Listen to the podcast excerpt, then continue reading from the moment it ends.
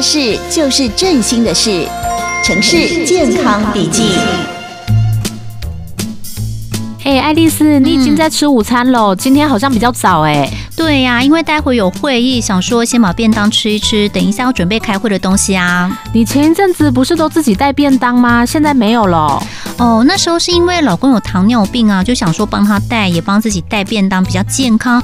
可是后来他就觉得很麻烦呐、啊，就说中午都不吃，顺便减肥，所以我也就没有再帮他准备了啦。是哦，可是之前呢、啊，真的有蛮多糖尿病友会觉得控制饮食就是每天只吃一点，嗯，或者是选择不吃。其实这种想法是错误的哦。是哦，嗯，因为久而久之会营养不良，对糖尿病人的治疗反而不好，长期下来啊，也可能影响人体的免疫力，对胰岛功能的恢复反而更不利耶。哎，我也有这样跟他说啊，嗯、可是他就很固执啊。其实建议还是要进餐定时定量，嗯、这样才是控制血糖的重要关键哦。当然，运动也很重要。如果可以健康的瘦下来啊，血糖甚至血脂就可以得到控制哦。对呀，每次我讲他都不听。哎，下次我请你直接跟我老公喂叫好了。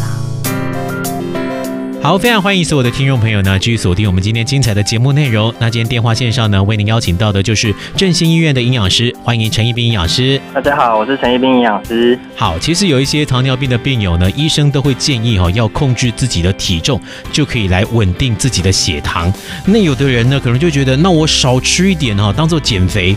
但真的只要少吃，对于稳定血糖，它就会有帮助吗？营养师？好，这些也是很多那个糖尿病的病友会问我的问题，嗯、因为他们就觉得说，那我就不要吃就好啦，我就不要吃血糖就好啦。嗯，好、哦，那其实我呃，我们预防呃，我们要避免糖尿病或者是一个控制血糖的话，哦，我们重点其实在于对于会影响血糖的食物，不要吃过量，其实就好了。嗯哦，因为你完全不吃，其实你也很难长久的维持下去啊。真的。哦，那会影响血糖的食物就是。三种类，第一个全谷根茎类，就是含有淀粉的植物。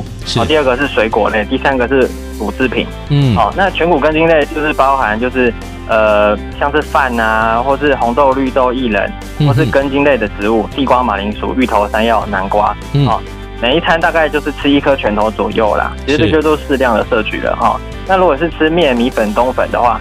这些条状的一餐大概可以吃到两颗拳头，因为它的淀粉其实比较少一点。嗯，好，那如果是水果的话，每天就大概吃两颗就好。是，哦，两颗就好。那乳制品的话，每天大概喝一杯，因为里面有含有乳糖，所以大概喝一杯两百五十 CC 左右。嗯，其实不要超过这个量就好。那也不要说完全不吃。嗯，哦，因为你完全不吃的话呢，呃，像是我举例来说，大脑的脑神经其实它是需要糖当做能量来源哦。嗯，哦。对，如果你完全不吃，你完全不去吃这些会影响血糖、会升血糖的东西的话，那你脑神经其实得不到能量。是那久了，久而久之，你可能你就会开始疲累，思考变慢。嗯，嗯，哦，或者是长期下来会有一些失智症的风险哦。哦，哦，对对对，所以我们其实就是过犹不及啊。哦，均衡饮食很重要的。哦，是要选择你适合长期吃下去的饮食方式。啊，哦，摄取到各种的营养素，像是有刚才吃的这三类的淀粉，含有血糖那个含有糖的食物。之外，我还要搭配一些蔬菜类，它有一些高纤维、矿物质和维生素。嗯，好，那另外豆鱼蛋肉类，好，含有一些高蛋白质，它是组成身体肌肉的关键食物。嗯，所以说除了刚才的淀粉的食物，你不要超过刚才讲的量。好，那再搭配一些不会影响血糖的，像是蔬菜类和豆鱼蛋肉类。我这一餐均衡的吃，其实你营养也是会够。嗯，好，那刚才讲的豆鱼蛋肉类，不要吃太油的食物，这样子就好了。是，这样就可以了。是，所以营养均衡这件事情哦，还是比较重要的哈。完全不吃呢，事实上对于自己的生活上面也是会有多多少少的影响哈。所以这也请这些糖尿病友呢，还是要特别的注意。不过接下来还是要请问一下营养师哈，因为之前曾经红极一时的所谓的生酮饮食减肥法，这个方法也是适合糖尿病的病友吗？哦，这个也是很很多病友在问的问题。嗯，生酮饮食啊，其实跟我们一般健康均衡的饮食比起来，其实。就差在说，它糖类的比例是几乎是很低的，嗯，就是它的碳水化合物，也就是糖类，就吃的非常少，嗯，然后在我们在，而且它就会比较高蛋白、高脂肪。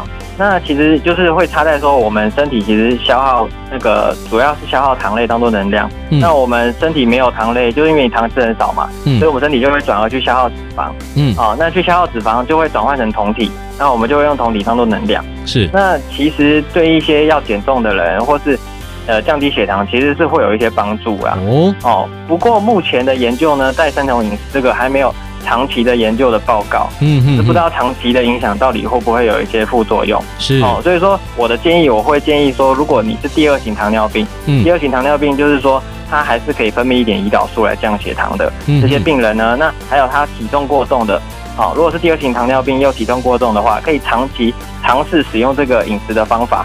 但是我建议就是短期可能三个至三个月就好了。嗯嗯。哦，因为长期可能会有一些副作用，像是一些那个那个尿道的结石啊，或是高尿酸，有些人会疲惫无力、脱水、便秘，还有一些。营养素的缺乏等等，嗯哼，而且因为这些病人其实有时候会要配合医生开的降血糖的药物嘛，对不对？那你的糖类又吃那么少，那所以说有可能会有一些低血糖的风险。嗯，所以说我建议你们要吃就是吃短期，而且你们绝对要跟你们医疗团队、你的医生和营养师讨论，嗯，才能安全的去执行这一个饮食方法。是，刚营养师讲到一个重点哈，生酮饮食要是可以，但是不要长期。短期的哈，就是要控制自己的体重。短期如果达到一定的效果之后呢，其中还有一个非常大的重点，就是我们还是要均衡饮食，好不好？这也是营养师呢在节目当中常常提醒大家的哈。